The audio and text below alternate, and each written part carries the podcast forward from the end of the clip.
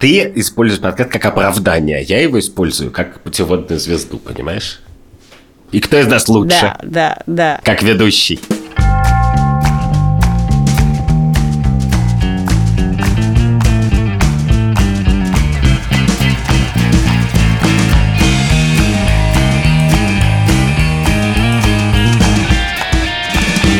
Привет, это подкаст «Так вышло». Я Катя Крангаус. А я Андрей Бабицкий. Здравствуйте.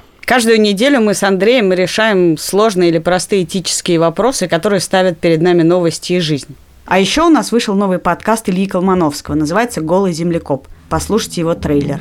Привет, это Илья Колмановский и новый подкаст студии «Либо-либо» «Голый землекоп». Я буду рассказывать о последних научных открытиях, говорить с людьми, которые их делают, и разбираться, как эти открытия касаются каждого из нас. Мы собирались записывать этот подкаст еще до пандемии коронавируса, но сейчас большая часть научных публикаций посвящена одной теме, поэтому я буду много о нем говорить. Однако, другие научные новости никто не отменял. Голый землекоп. Мы выходим по пятницам.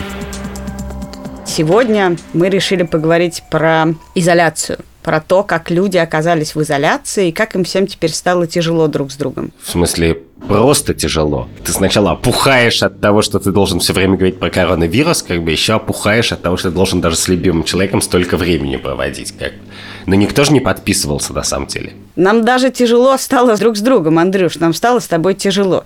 Ты знаешь, да. что мы с тобой ведем подкаст уже три года. А ты знаешь, что такое три года? Три года – это срок, за который проходит влюбленность, Андрюш. Наша с тобой этическая влюбленность уже прошла. Ты хочешь сказать, что за три года проходит даже у терпеливых людей влюбленность? Потому что по моим меркам три года это очень много, да. И теперь, когда мы все оказались изолированы, нам еще сложнее с недостатками друг друга. Мы никуда не можем от них деться, потому что ничего нет, кроме нас, наших близких и наших обязательств, которые еще держатся. В том числе наше обязательство с тобой вести подкаст. И коронавируса, надо сказать, он тоже никуда не девается. У меня есть для тебя предложение на сегодня. Давай. Потому что, честно говоря, этические вопросы меня уже не волнуют. Меня волнует вопрос, как выжить и как выжить с тобой в том числе. Как вообще дальше uh-huh. это терпеть. Предложение у меня такое. Значит, в 97 году психолог Артур Арон, профессор университета Стоуни Брук, начал исследовать всякие близкие отношения и придумал такую штуку. То, что вы сейчас слушаете кусочек ужасного звука, он сейчас закончится. Дело в том, что поскольку мы все изолированы, и я пишусь на даче, я не заметила, что у моего диктофона села батарейка.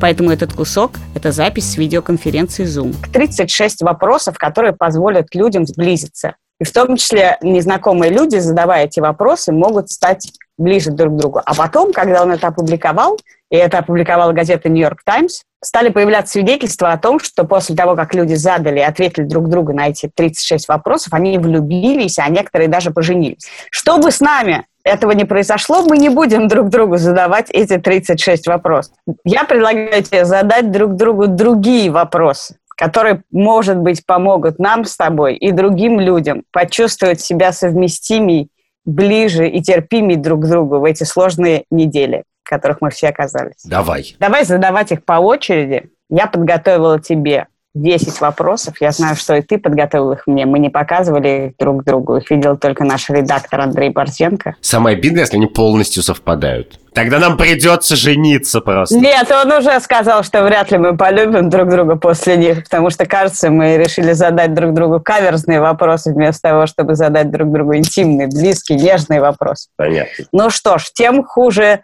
для нас и наших слушателей. Итак, мой первый вопрос тебе, Андрей. Ты узнал страшный секрет, который очень хочется с кем-то обсудить. Расскажешь ли ты о нем кому-нибудь и кому? Я вообще всю жизнь был очень болтливый. Я несколько раз в жизни проболтался как-то неприятным образом, а мне было прямо реально стыдно по этому поводу. И поэтому теперь я немножко ударился в другую крайность. И я не рассказываю вещи, которые, в принципе, даже уже почти не являются секретом, но которые как бы могли бы теоретически им являться из плесен. Потому что я как бы борюсь с собой очень сильно. Поэтому у меня, в принципе, нет практически такой вещи, которую я не мог бы рассказать девушке своей, думаю. И я тогда так говорю, но только это адский секрет. Но меня это не очень утешает. Ты знаешь, мы с тобой очень похожи в этом смысле, но я ужасно не люблю, знаешь, такие страшные секреты, как то, что кто-нибудь беременен. Вот я ненавижу. Был такой период, когда все все время были беременны. Когда это считалось секретом. Почему это И секрет? это был все время страшный секрет. И мне казалось, что это ужасная дичь. Если есть какая-то вещь, которая необратима, то почему ее надо держать в секрете? Я вообще не люблю секретов суеверных. Вот эта категория секретов, мне кажется, ужасно тупой. Как бы что ни сглазить. Беременность, свадьба, роман, переход на работу.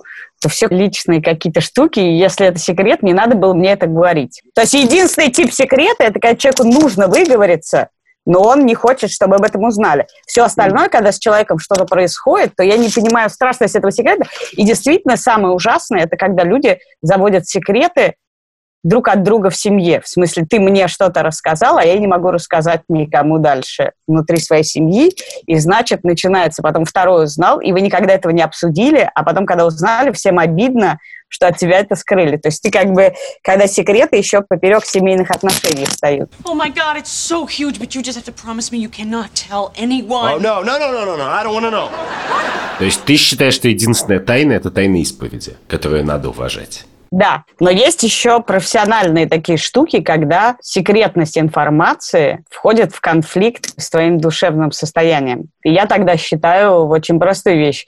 Публичность может быть только, как бы, если ты раскрываешь секрет чужой, то только под своим именем. А если ты публично никому не рассказываешь, ну, конечно, тоже своей семье и своим друзьям, мне кажется, ты можешь рассказать. То есть никакие корпоративные тайны, если ты не подписал NDA. Но я в своей жизни никогда не подписывал NDA. У меня тогда такой естественный вопрос. Вот скажи, что должен сделать человек такого безнравственного, аморального, чтобы ты просто не захотела с ним общаться? Чтобы ты, как бы в некотором смысле, это не смогла простить? У меня есть одна вещь, которую я не могу простить людям. Наверное, их больше, но есть одна, которую я не могу э, э, принять. Когда ты не можешь достучаться до человека. Когда ты вчера разговаривал, это был человек, а сегодня ты разговариваешь, а человек выстроил какую-то стену, и ты не можешь как бы достучаться до простого человеческого. Ну, эй, подожди, давай поговорим. Вот когда человек отказывается коммуницировать, когда он выстраивает какие-то заслоны, они могут быть любые, неважно какого типа заслоны, этические, принципиальные. Когда люди отказываются от человеческого ради каких-то принципов, в этот момент мне становится уже неинтересно. А просто с плохим человеком, ну, бывают плохие люди, которые врут, воруют, я не знаю. А у меня таких нет вокруг. В этом смысле, ты знаешь, я считаю, что мне очень повезло в жизни. Мне не приходилось разочаровываться в людях. Никакие мои близкие люди и друзья никогда не становились людьми, которые врут, воруют или говорят какие-то вещи, за которыми мне ужасно неловко и хочется сделать вид, что я их не знаю. Бывали случаи, знаешь, когда у нас с тобой есть общий знакомый, который там в какой-то момент возглавлял газету «Взгляд», и писал какие-то даже не провокационные, а как бы ужасные какие-то противные вещи. И отстаивал какие-то противные принципы. Но это случаи, знаешь, когда ты должен с человеком временно перестать коммуницировать. Когда ты просто, ну, человек заблуждается, с ним бывает, и люди искренне заблуждаются. И они готовы с тобой разговаривать, они готовы спорить, доказывать тебе что-то, но ты не хочешь, ты как бы... У меня есть тоже близкий друг Петр Фаворов, он любит в Фейсбуке написать всякие провокационные вещи. Но я на эту тему не коммуницирую. Я знаю, что он очень хороший человек, я его люблю, и он мой ближайший дружок. Но есть вещи просто, где ты говоришь, давай про это не разговаривай. Но всюду, где есть человек, я готова разговаривать. Мне просто кажется, что в большей степени, когда ты говоришь, мне не приходилось разочаровываться в людях, то это значит, что на самом деле ты совершаешь довольно большую работу, когда ты выбираешь этих людей. Потому что каждый раз, когда случается, ну, знаешь, какой-нибудь случается, никто не мог предположить, никто не мог сказать и так далее. Ну, какая-нибудь беда случается или глупости, вот как бы про какого-то человека становится понятно, что ну просто это какой-то запретил, и все такие ходят, говорят, ну никто же, даже самые близкие родственники не могли понять, что Вася серийный убийца. Как бы. И, наверное, они не могли понять, но с другой стороны, мне всегда кажется, что нет что я уверен про людей, которые меня окружают, что они не серийные убийцы на некотором более высоком уровне. То есть, может быть, я занимаюсь каким-то фейс-контролем на входе, я не знаю, но в тот момент, когда, если, не дай бог, такое случится с кем-нибудь из моих близких знакомых, то я буду испытывать шок и вину на эту тему. Я не верю в то, что это нельзя не увидеть. Такой же вопрос, из-за чего ты перестанешь разговаривать с человеком. Но вот хорошо, серийный маньяк, ты считаешь, что они не станут, и ты испытаешь шок.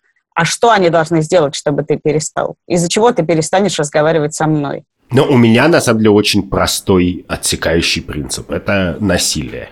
Я более-менее любому человеку готов простить все, кроме насилия, и более-менее никому не готов простить насилие.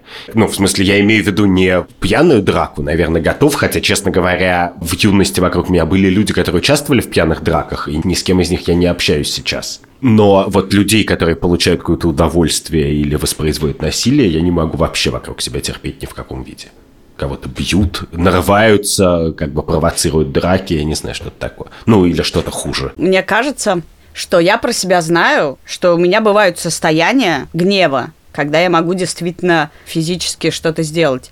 И я знаю, это бывает с детьми маленькими. У меня давно такого не было, но когда дети маленькие, и ты устал, и что-то происходит, то я знаю, что иногда я могу впасть в это состояние гнева, знаешь, когда ты трясешь ребенка и говоришь ему, а он плачет, и ты только это самое от этого звереешь еще больше, потому что тебе надо, не знаю, войти в подъезд, а он в этот момент что-нибудь. И мне в какой-то момент стало ясно, что для меня это хорошо, и хорошо, что я знаю, что я так могу. Потому что, мне кажется, самые ужасные вещи случаются, когда человек думает, что он так не может, потом это с ним происходит, и он тогда потом не может объяснить, что произошло. Когда ты знаешь, ты в некотором смысле потом постепенно научаешься не доводить себя до такого состояния, поскольку ты знаешь, что оно в тебе возможно, и ты знаешь, что, ну, не знаю, ты можешь сесть за это в тюрьму или совершить какие-то ужасные вещи. И я научилась избегать, то есть сворачивать разговор или сворачивать конфликт до того, как я знаю, что я впаду в это состояние. У меня есть такое, бывают, как у любого человека на Земле, мстительные фантазии. Представь себе, что стоишь на перроне, и подходит поезд, и рядом стоит Путин, и ты можешь его толкнуть под поезд, как бы, или не можешь. Я часто задаю себе вопрос, как бы, как бы я поступил в этом случае. И я понимаю, что мне прямо физически будет это сложно. То есть я понимаю, что есть люди, которые, в принципе, заслужили вполне как бы всей своей жизни, чтобы толкнули под поезд, но я не могу это сделать.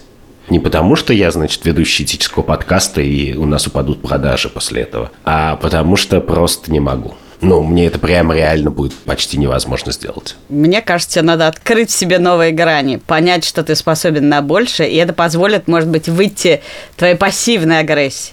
Мне кажется всегда, что пассивная агрессия – это недоагрессия, понимаешь? Пассивная агрессия – это то, что внутри тебя, агрессия – это когда она уже вышла, понимаешь? И уметь ее выпустить тоже очень важно. Что у меня не задерживаются, понимаешь, шлаки не задерживаются, они всегда выводятся, выводятся. Я не люблю физиологические метафоры, да. Когда-нибудь с тобой случается, что ты вот ведешь себя безнравственно, знаешь это, ведешь себя неправильно, но продолжаешь. У меня были случаи, да, когда я знала, что я веду себя безнравственно. Но нравственность, понимаешь, она очень ситуативная вещь. То есть в тот момент я считала, что веду себя безнравственно. У меня были по этому поводу сложные внутренние метания. Это было связано с романом, с семейным человеком. Но обычно, чем больше у тебя нравственных метаний, то есть когда ты уже знаешь, что ты себя ведешь, и знаешь, что в твоих категориях это является безнравственным, то это самое худшее, что бывает. Лучше, когда ты делаешь что-то ужасное и не знаешь, что это безнравственно. Потому что когда ты знаешь, что этот клубок из метаний и внутреннего противоречия, он на самом деле только разжигает как бы объяснение, которое ты даешь себе, почему ты это делаешь. Потому что то, что я не умею делать, как ты знаешь, это признавать, что я делаю что-то плохое и продолжаю это делать, или говорю что-то плохое, или думаю что-то неправильно. Поэтому у меня всегда срабатывает защитный механизм в виде объяснения того, почему именно это не так безнравственно, как вы думаете, или вообще почему это окей. И в этом смысле я предпочитаю не делать так. Не делать да. так не потому, что это безнравственно, а потому что то, что я про это начну потом думать и как я начну себя оправдывать, гораздо хуже, чем просто безнравственность. А, я понимаю это, но это, мне кажется, вообще очень... Я, собственно, думал про этот вопрос, потому что мне кажется, это главное свойство русской культуры, в принципе. Я не очень люблю говорить про культуру, но, в принципе, в России же всегда так, что все проблемы возникают не от того, что ты сделал что-то плохое, а от того, что сделав что-то плохое, ты не можешь извиниться как-то и э, как бы попытаться придумать, как это исправить, а ты в этот момент должен встать на табуретку и всем объяснить в лучшем случае, что ты был прав, в худшем случае, что вокруг враги и ты в окопе, и поэтому у тебя не было выбора и так далее. Но, в принципе, ситуация, в которой человек уже не прав и продолжает как бы доставить просто, потому что невозможно откатиться и извиниться. Это какая-то очень совершенно басенная ситуация из русской жизни. Я все время в ней нахожусь, ну, часто очень. Но, конечно, в основном, когда это касается каких-то персональных отношений. То есть, скорее, не в смысле, что я, значит, кого-то побил или что-то, а в смысле, что я просто ссорюсь, и я понимаю, что я ссорюсь, я не прав в этой ситуации, но очень сложно остановиться. И, в принципе, у нас нет совершенно инструментария для этого. Но ты знаешь, у меня есть еще такая совсем простая бытовая безнравственность. Ты когда начинаешь обсуждать кого-нибудь из друзей с кем-нибудь другим, не очень близким, когда тебя кто-нибудь спрашивает про какого-нибудь близкого человека, и ты начинаешь какому-нибудь постороннему человеку рассказывать зачем-то про близких те людей, и знаешь, такое бывает, когда ты пьяный. Но я, когда пьяная, я ничего особенно не рассказываю. У меня, наоборот, очень приятные приходы. Я людям начинаю говорить приятные вещи, которых я о них не думаю. А бывает, когда ты трезвый что-нибудь говоришь, и потом не понимаешь, зачем ты это говорил и почему. Вот это меня ужасно мучает. Эти вещи я всегда скрываю и никогда никому не рассказываю о них. И мне всегда бывает ужасно страшно, что вскроется, что я что-нибудь сказала, при том, что я очень люблю всех своих друзей, но знаешь, когда ты говоришь про своих близких друзей с близкими друзьями, это одно, ты можешь многое да. рассказать, ну вот он, ну мы знаем все, что он вот такой. А посторонним мне всегда кажется, что это ужасная, ужасная гадость что вот это безнравственно вообще. Лучше никогда не обсуждать никого ни с кем. Ценишь ты лояльность? Ну, я ценю лояльность, конечно. Но учитывая, что я считаю, что я не ошибаюсь в людях, то мне кажется, что это классно, как бы я выстроила пирамиду лояльности. Да, это правда, но с другой стороны, просто мы же вот ведем этот подкаст, я-то, например, очень осознаю, что большая часть причин, по которым я веду подкаст, это состоит в том, что я хочу стать лучше. Не, не то, что я хочу кого-то научить жить или даже развлечь, а что вот мы об этом говорим, и поскольку я не хожу к психоаналитикам, то мой способ стать лучше – это говорить про то, как можно или нельзя себя вести. Интересно, что я веду этот подкаст, и изначально как бы мне круто было заниматься этим подкастом, потому что для меня это возможность проговорить вещи, которые неприлично думать. Очень многие вопросы, которые мы с тобой обсуждали, мы рассматривали с тех точек зрения, с которых публично их рассматривать неприлично ну, некрасиво занимать да. такую позицию. И для меня всегда вот эта стыдная позиция, которую ты иногда чувствуешь, ты иногда чувствуешь, ты думаешь не так, как думают окружающие тебя умные, хорошие люди. И для меня это попытка объяснить, почему я так чувствую, и почему это нормальное чувство, почему это нормальная эмоция или нормальная позиция, к которой может дойти человек, который тоже хороший. То есть ты используешь подкаст как оправдание, я его использую как путеводную звезду, понимаешь? И кто из нас лучше? Да, да. Кто да, из нас лучше, да. как ведущий? Ты станешь лучше, а я объясню тебе, почему я не такой плохой человек, как может показаться. Когда-нибудь, когда-нибудь. У меня к тебе неожиданный, простой, бытовой, даже, может быть, тебе сразу не покажется этическим вопрос. Тебя попросили убрать со стола. Угу. Какие действия ты предпримешь в связи с этим? Что именно ты сделаешь в ответ на эту просьбу? Уберу со стола. Из каких действий это будет состоять действие?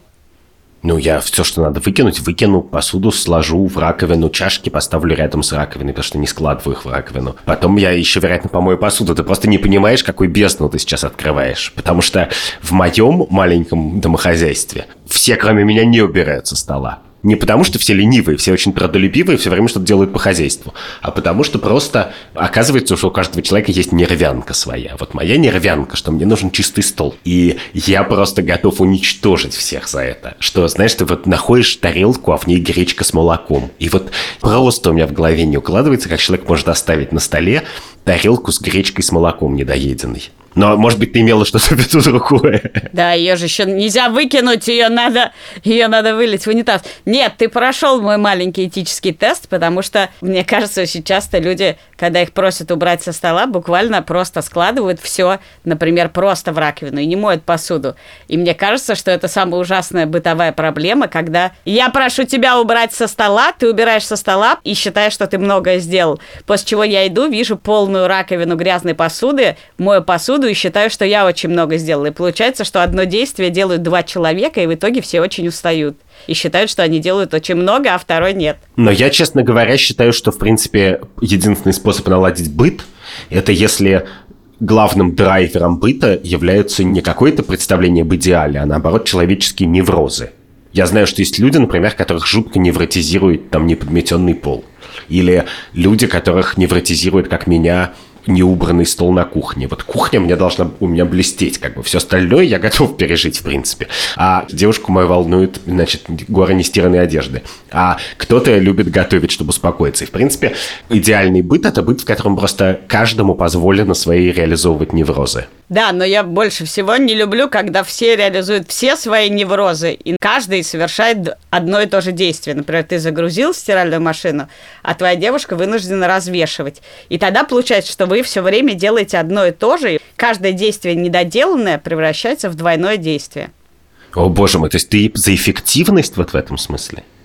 Я считаю, что если ты убираешь Ужасно. со стола, то стол убран, и вся кухня убрана. Конечно. Нет, нет, у меня есть набор вещей, мне кажется, что конечно, имеет отношение к этике очень э, непосредственное. Еще и потому, что такие маленькие вещи, которые как бы как быт, ну, мы же никогда не говорим про быт, но мы же, в общем, понимаем, если мы придем к кому-то в гости и увидим, что там бардак и вещи в четыре слоя и пиво разлито, что это симптом адских проблем.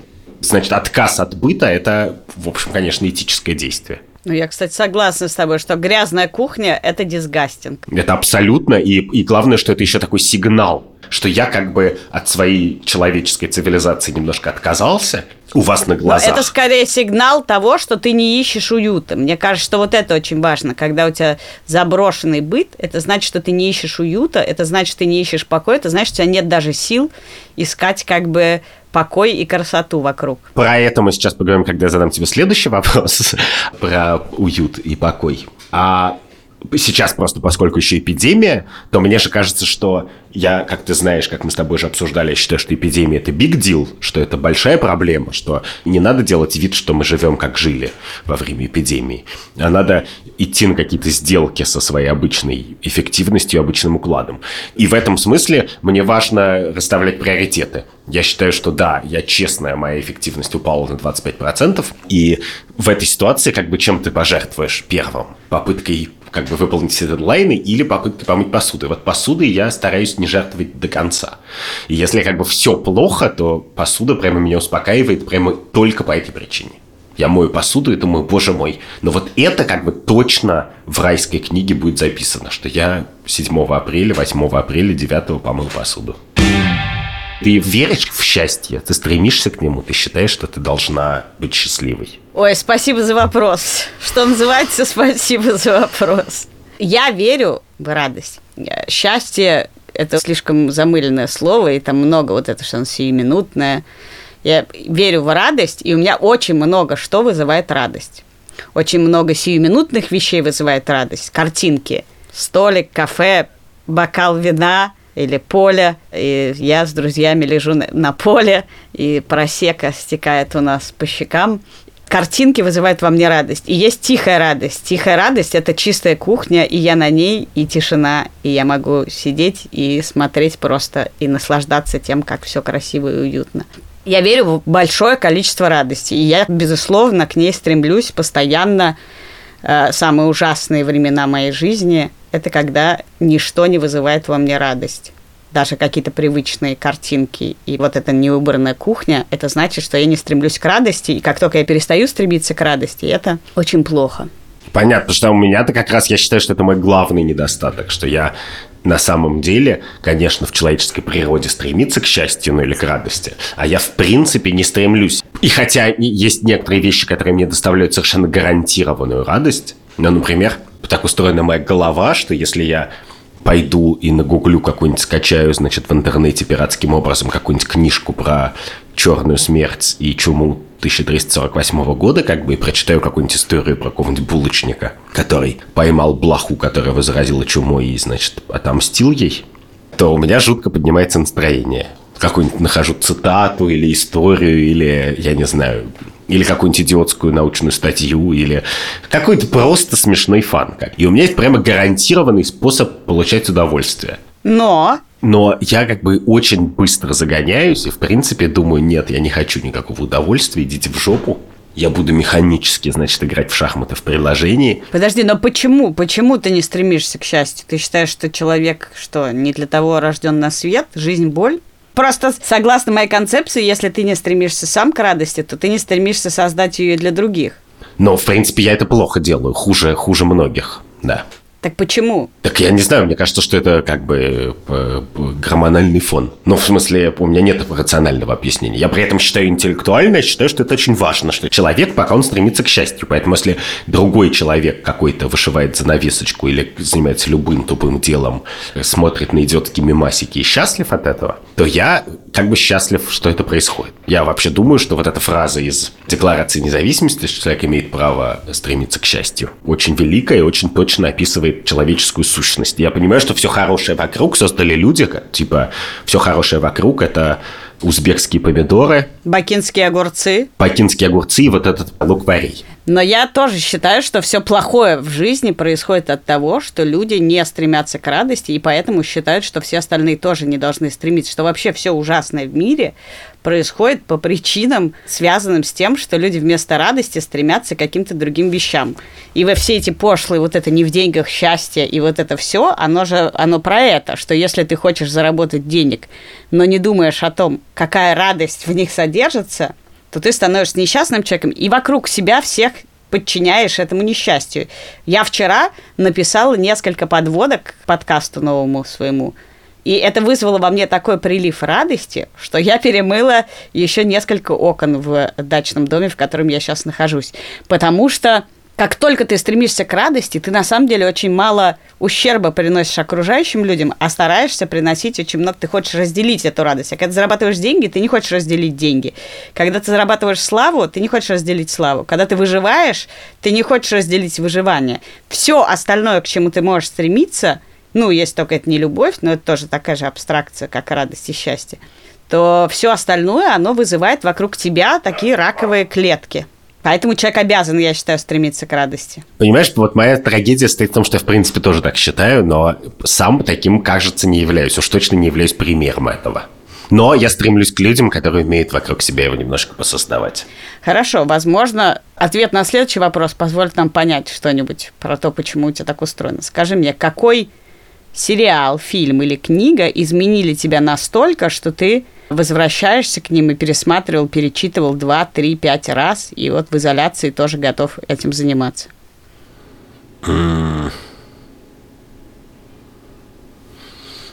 Пока ты думаешь, я скажу тебе, что одним из важнейших факторов этого списка из 36 вопросов является вот это молчание, когда люди 4 минуты молчали и смотрели друг другу в глаза. К сожалению, мы с тобой записываемся в разных местах и смотрим друг на друга в экраны, но все И же ты это- выключила это видео в зуме, да.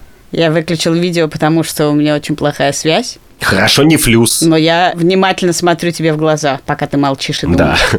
Правда, Окей. не затыкаюсь ни на секунду. Но погляди, у меня я очень жаден до всего и, вкля... и, и жаден в таком общечеловеческом смысле.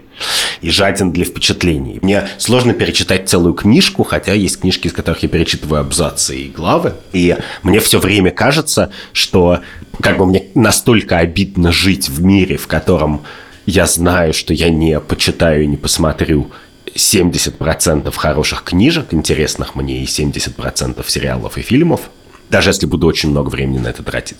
И, и это у меня в этом есть прямо какая-то обида. Это очень сложно сказать, потому что было несколько книжек, которые когда-то меня довольно сильно поменяли. И одна из них, например, это книжка такого английского философа э, Джона Стюарта Милля, которая называется «Эссе о свободе». Это тоненький текст, написанный в 859 году.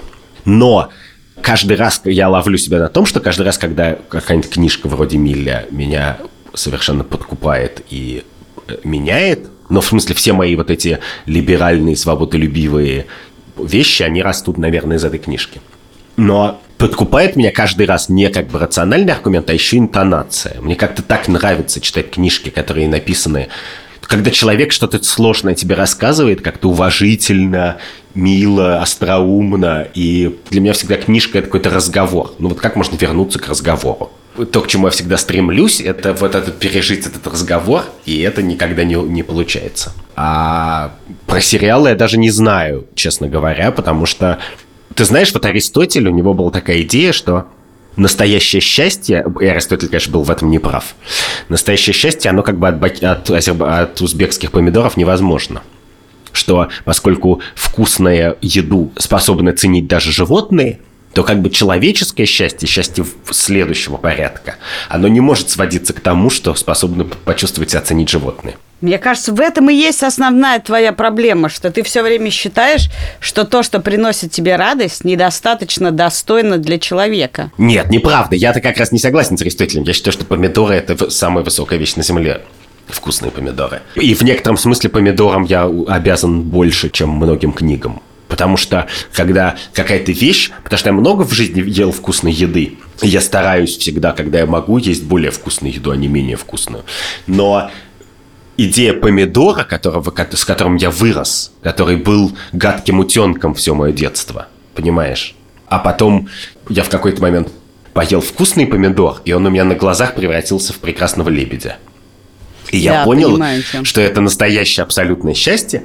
Но я вот, подожди, я вернусь к этому, что э, Аристотель был, конечно, не прав, что радости должны быть вот как бы книжного порядка. Но на самом деле, конечно, я считаю, что день прожит не зря, если я в этот день прочитал какую-нибудь клевую абзац.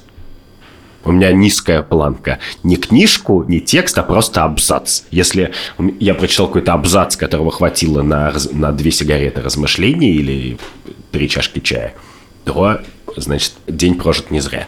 Мне кажется, я начинаю понимать, что ты недостаточно ценишь себя, и, может быть, в этом есть и моя вина, что я недостаточно, понимаешь, вселяю в тебя уверенность, чтобы ты мог получать удовольствие и от того, что ты производишь, и от того, что с тобой происходит. Но я тебе скажу, два произведения, которые произвели на меня впечатление, совершенно противоположных вообще просто две крайности. Одна – это сериал «Друзья». Это, это то, что является просто моей радостью. Я пересматривала его, не знаю, раз 10, 15, я не знаю, сколько раз. Ну, справедливости ради, я тоже несколько раз, да. Просто мы смотрели так, что выкидывали э, на кулачках номер сезона, а потом номер серии, смотрели просто рандомно.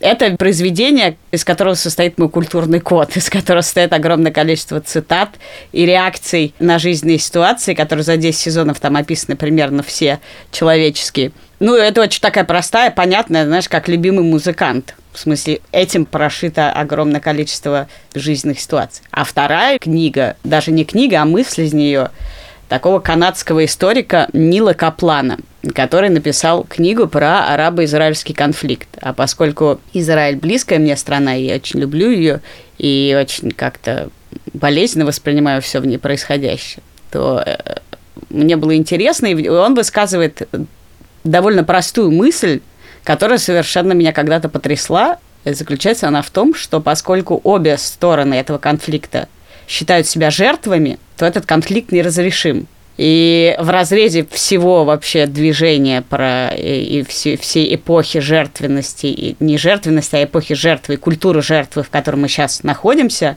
для меня стало каким-то своего рода открытием, потому что это очень много объясняет что если обе стороны считают себя жертвами, и то этот конфликт неразрешим, это объясняет огромное количество вообще конфликтов, которые мы наблюдаем и наблюдали в последнее время.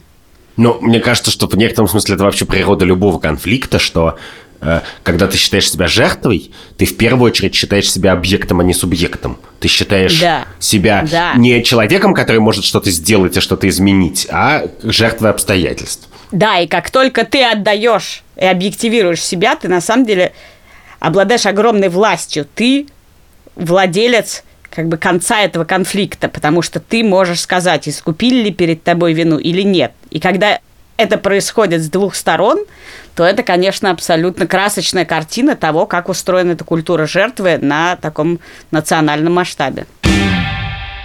Ну ладно, вот по поводу жертв как раз у меня к тебе вопрос. Ты все время говоришь новая этика в э, нашем подкасте, ты это говор... произносишь так, как будто ну, как бы это уже вот случилось, поменялось, что вот была этика 1, потом щелчок пальцев, и стала этика 2, и у нас новые правила. А ты на самом деле в нее веришь?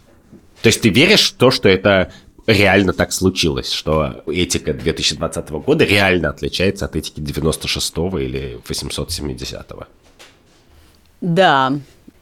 Мне кажется, что библейские и заповеди, из которых выросла этика, дело не в том, что я верю, что это не актуально. Мы с тобой обсуждали, я верю, что очень многое актуально. Но очень многое поменялось культурно, что мы считаем, что рассказывать психотерапевту о том, как тебе надоел твой супруг, это окей. Это тоже же этическое действие. Раньше ты мог только как бы на исповеди это сказать, а теперь ты можешь всерьез, придавая значение этому, обсуждать это с кем-то. Это, безусловно, этический сдвиг. Такая забота о себе, такая забота о своем благополучии, в том числе психологическом комфорте, это новая вещь. Мы никогда раньше столько не считали вообще приличным заботиться о себе. Возможно, я не знаю, что было в 1807 году, сомневаюсь, что тогда многое позволялось себе. Но, безусловно, мы выросли из послевоенного времени, и мы как третье поколение послевоенное, когда это считалось неприличным. Ты не о себе должен думать, а выживать и заботиться о стариках и детях. Сейчас тебе говорят, ты можешь быть достаточно хорошим ребенком, достаточно хорошим родителем, достаточно хорошим работником. Очень многое поменялось культурно и, безусловно, этически мы видим огромное количество изменений. Да, я в это верю. Это не значит, что базово я считаю, безусловно, что надо заботиться о стариках и детях. И вообще-то работу надо свою делать хорошо. Но не обязательно столько часов, сколько принято было раньше. Ну ладно, окей, а тебе это нравится? Ну, ты знаешь, мне это нравилось, когда это совпадало с интуитивным моим представлением о том, что такое хорошо, что плохо. Но это был очень короткий период. Я сейчас уже точно знаю, что в каких-то вещах у меня нет этического чутья в каких-то современных вопросах объективации и культуры жертвы, как раз о котором мы с тобой только что говорили. Я знаю, что у меня отсутствует чутье. Я не понимаю, да, я люблю токсичную шутку. Боже мой, кто не любит хорошие токсичные шутки? И для меня, конечно, очень трудно, что это стало неэтично. При том, что я, понимаешь, я, я, в отличие от многих людей предыдущих поколений, отказываюсь спорить с этим. Зачем мне с этим спорить? Я создаю круг, в который эту этичную шутку можно пошутить, токсично. Видишь, я даже путаю этичное и токсичное уже. Но я понимаю, что эти волны, они не зависят от моего желания и не зависят от того, что я считаю правильным или неправильным. Новая этика приходит вне зависимости от того, хочешь ты этого или нет остался ли ты актуален в этой новой этике, или ты оказался мамонтом. И я действительно в каких-то вещах уже чувствую себя, как чувствуют себя э, несчастные люди, которые задним числом обвинили в э, сексуальном насилии. Хотя они, казалось бы, просто кокетничали с кем-то, не знаю, и делали то, что в их культуре было ок. Но, кстати, это ощущение, которое ты описываешь, когда ты теряешь чутье и фрустрацию с этим связанную, я ее очень часто наблюдаю. Я очень часто и в Фейсбуке, и в жизни вижу людей, у которых есть очевидная обида, что существуют какие-то правила, которые очевидно не формализованы, то есть нет записи, вот это можно, а это нельзя. И которые надо угадывать, и как бы молодежь их угадывает, точно так же, как молодежь я не знаю, лучше справляется с новыми технологиями. А ты как бы не угадываешь. Да, я понимаю эту обиду, но мне кажется, что самое ужасное, когда люди начинают ее выплескивать еще в попытках обесценить, прости господи за это слово, эту новую этику. К сожалению, это так, нравится тебе это или не нравится, мне кажется, ну, как бы всегда есть возможность создать свой круг, где у тебя свои этические старые и закалки принципы. Но, кстати сказать, я больше всего на свете верю в моральный прогресс. То есть это не только я такой на Земле. Кстати, есть на эту тему книжка довольно важная Стивена Пинкера, который написал две книжки про то, что насилие в мире становится меньше. Она называется Better Angels of Our Nature. И про то, что идеи просвещения, идеи как бы э, здравомыслия, обычной, нормальной человеческой этики, светской, не актуальны. Но вот мы с Пинкером верим в моральный прогресс. То есть, что все, что меняется, это лучше, чем было. Да, да, что в целом, то есть, конечно, бывает хуже, бывает лучше. Очевидно, что китайские лагеря для уйгуров это хуже, чем многое что было. Но, Но все моральные принципы лучше, чем предыдущие. но в целом человечество меняет и принципы поведения так, чтобы меньше людей страдало, убивалось и отправлялось в тюрьму умирало. Мы это вот только что обсуждали в связи с коронавирусом, что даже в эпидемию. И по этой причине, потому что я думаю, что моральный прогресс есть, я как-то смотрю на эту картину примерно так, что довольно очевидно, что требования феминисток, например, абсолютно на 100% оправданы. И у меня есть даже тест, который позволяет это проверять очень легко. Он очень простой, языковой тест. Каждый раз, когда ты видишь некоторое высказывание сомнительное или некоторую практику или закон, что угодно, любой текст, который говорит что-то про мужчин или женщин, ты меняешь в нем мужчина, женщина, женщина, мужчина и смотришь, производит ли получившийся текст ощущение абсурда или чего-то непонятного или странного, и вызывает ли он у тебя удивление. И пока что этот тест проходит просто, ну, почти 100% всего.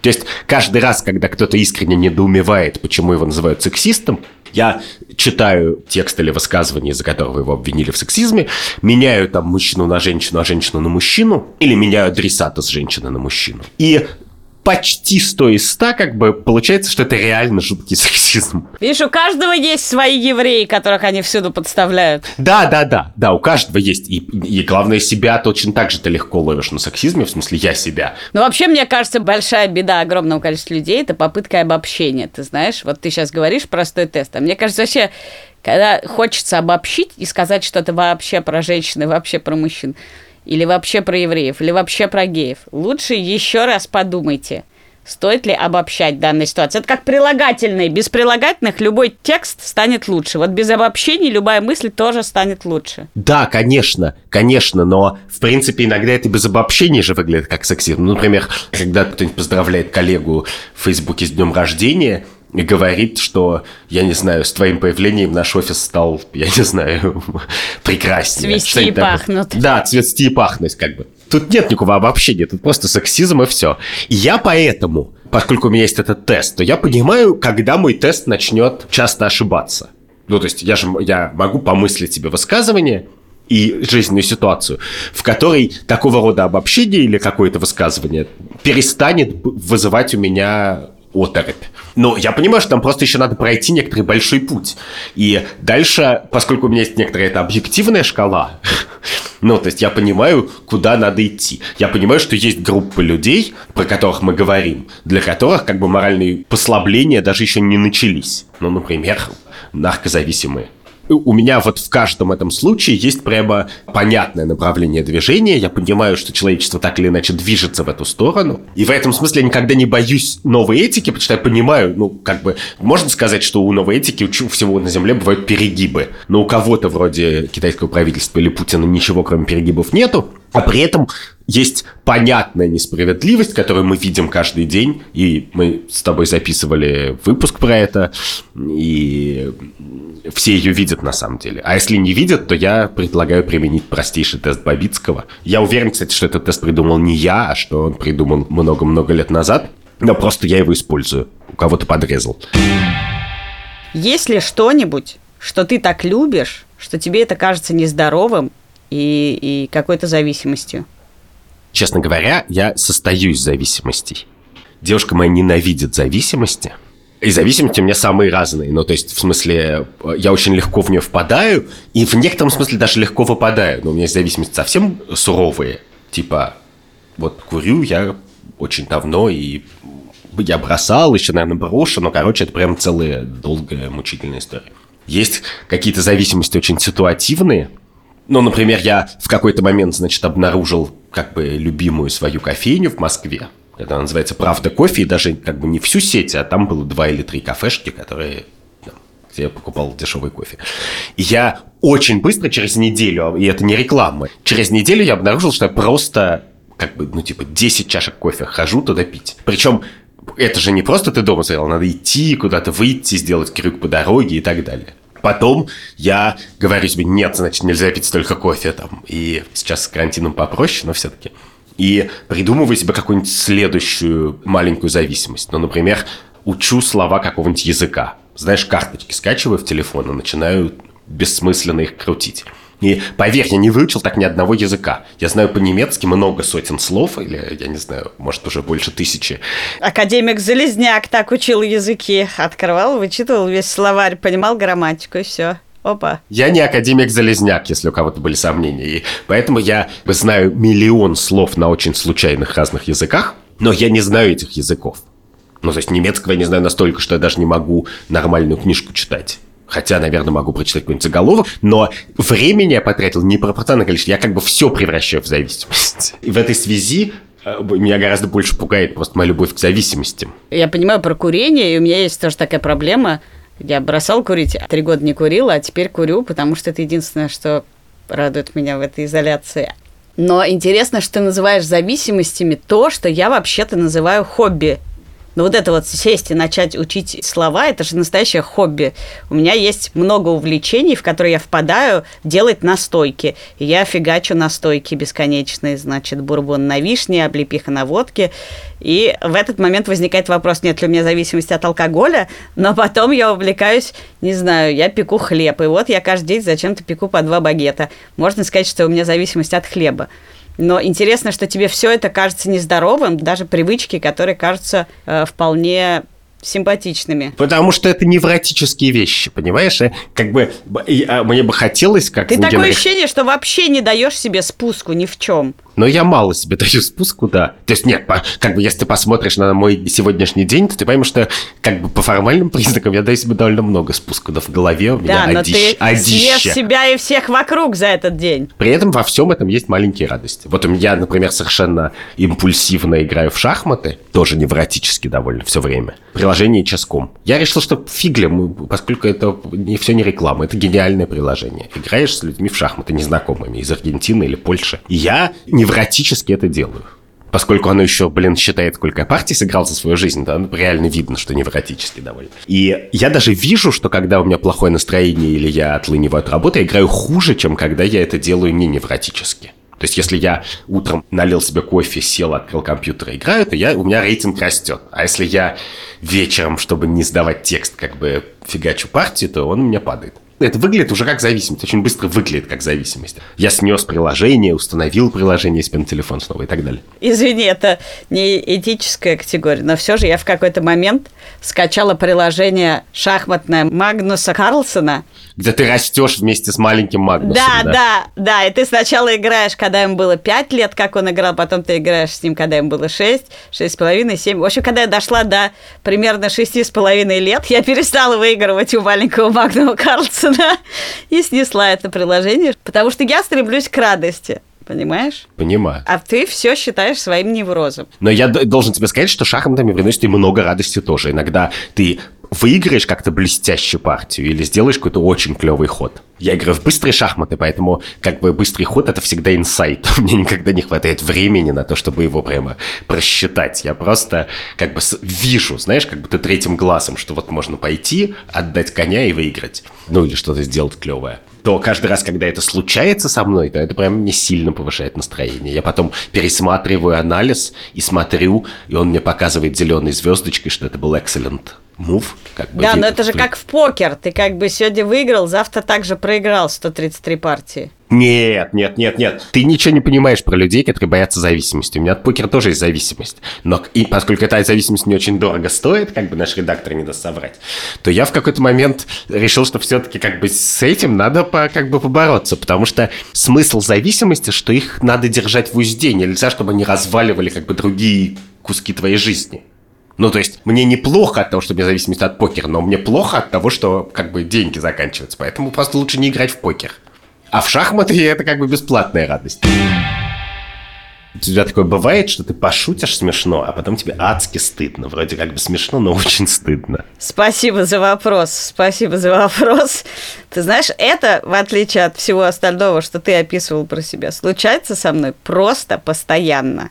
Один раз у меня был такой случай – когда я пошутила про то, что человек сменил одну еврейскую фамилию на другую еврейскую фамилию, и я пошутила, что это он сделал, чтобы никто не подумал, что он еврей. В этот момент мне казалось, я даже не могу тебе объяснить, почему я произнесла эту шутку, но реакция, которую она произвела, была чудовищная, просто чудовищная. Этот человек сам э, довольно нервный и очень э, ревностно относящийся к своему образу, он смотрел на меня с таким ужасом, что хуже обвинения как бы никто не мог вообще произнести вслух.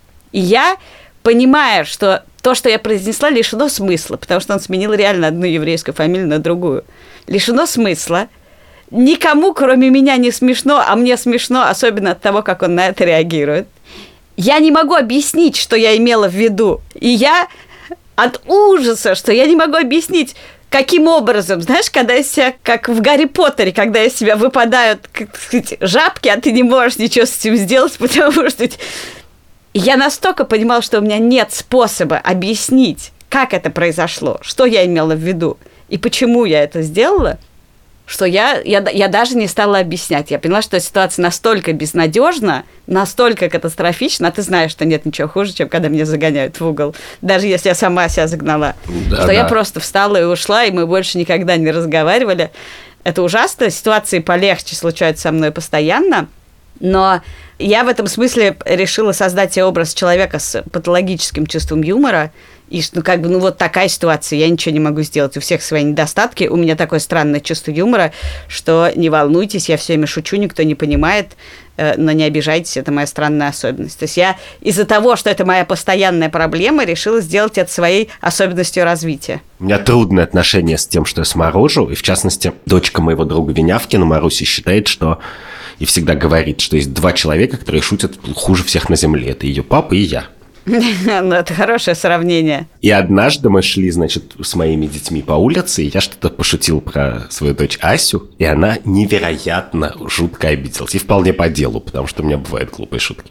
И единственный способ, которым я мог спасти ситуацию, это я позвонил Марусе и по громкой связи искал Марусе, кто шутит хуже всех на земле. Вот. И только после того, как Маруся это сказала, как бы Ася решила, согласилась меня простить. То есть ты тоже сделал из этого особенность своего развития? Да, но вот сейчас, например, меня очень мучает такая вещь, что в прошлом нашем выпуске и я не шутил, а очень я всерьез сказал, что вообще как бы коронавирус, если ты помнишь, я говорил, что коронавирус хорошо, что он напоминает людям о смертности, и вот хорошо, что некоторые даже главы государств им болеют имея в виду Бориса Джонсона. И теперь тебе стыдно? И мне очень стыдно, потому что он теперь в intensive care, он лежит в интенсивной терапии, и, и я думаю, черт возьми, ну, в смысле, ну, это реально как бы свинство будет и, и вообще.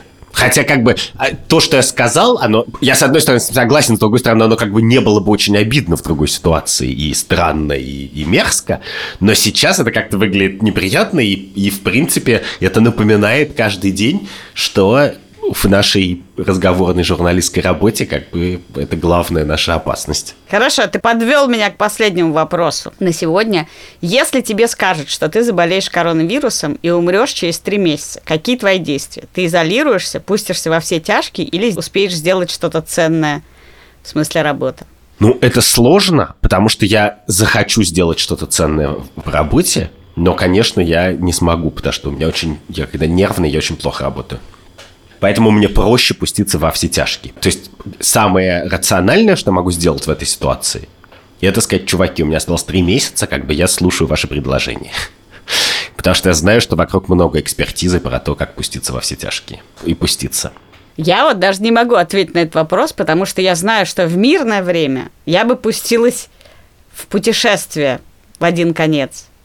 Но сейчас, как ты знаешь, совершенно невозможно пуститься в путешествие в один конец, потому что конец закончится в аэропорту Шереметьево примерно. Это правда, да. Где тебя развернут, и тебе некуда улететь. Но я, наверное, тогда устрою какой-то акционизм. Я знаю точно, что я не успею сделать ничего ценного, но я бы придумала какой-то проект на эти три месяца, который э, смог бы после, все, все оставшиеся мысли, хотя, казалось бы, сколько их уже может оставаться у человека, чтобы я успела записать всем смешные токсичные письма всем своим родным и близким. И устроила бы какой-то акционистский проект на последние три месяца. Да, может быть, может быть. Но нет, я, я думаю, я ставлю все-таки на все тяжкие. Да куда, куда? Сейчас все тяжкие закрыты, Андрюш. Нет, подожди, это они закрыты для людей, которым есть чего терять. А людям, которым нечего терять, у них все открыто. Хорошо, мы оставшиеся вопросы, которые мы не успели сегодня обсудить, загрузим в Facebook и ВКонтакте. Вы сможете их прочесть и задать друг другу. Если у вас есть какие-то еще классные вопросы, которые можно задавать друг другу, присылайте их нам на странице в Facebook и ВКонтакте. Мы вам ответим. Подписывайтесь на нас повсюду. В iTunes, в Spotify, ВКонтакте, в Фейсбуке, в Кастбоксе, на Яндекс Музыке. Приходите на наш Patreon, чтобы поднимать мою самооценку. И оставляйте нам оценки и рекомендации там, где это возможно. Это помогает другим узнать о нашем подкасте. Я надеюсь, что мы протянем три месяца. И пустимся во все тяжкие, Андрюш.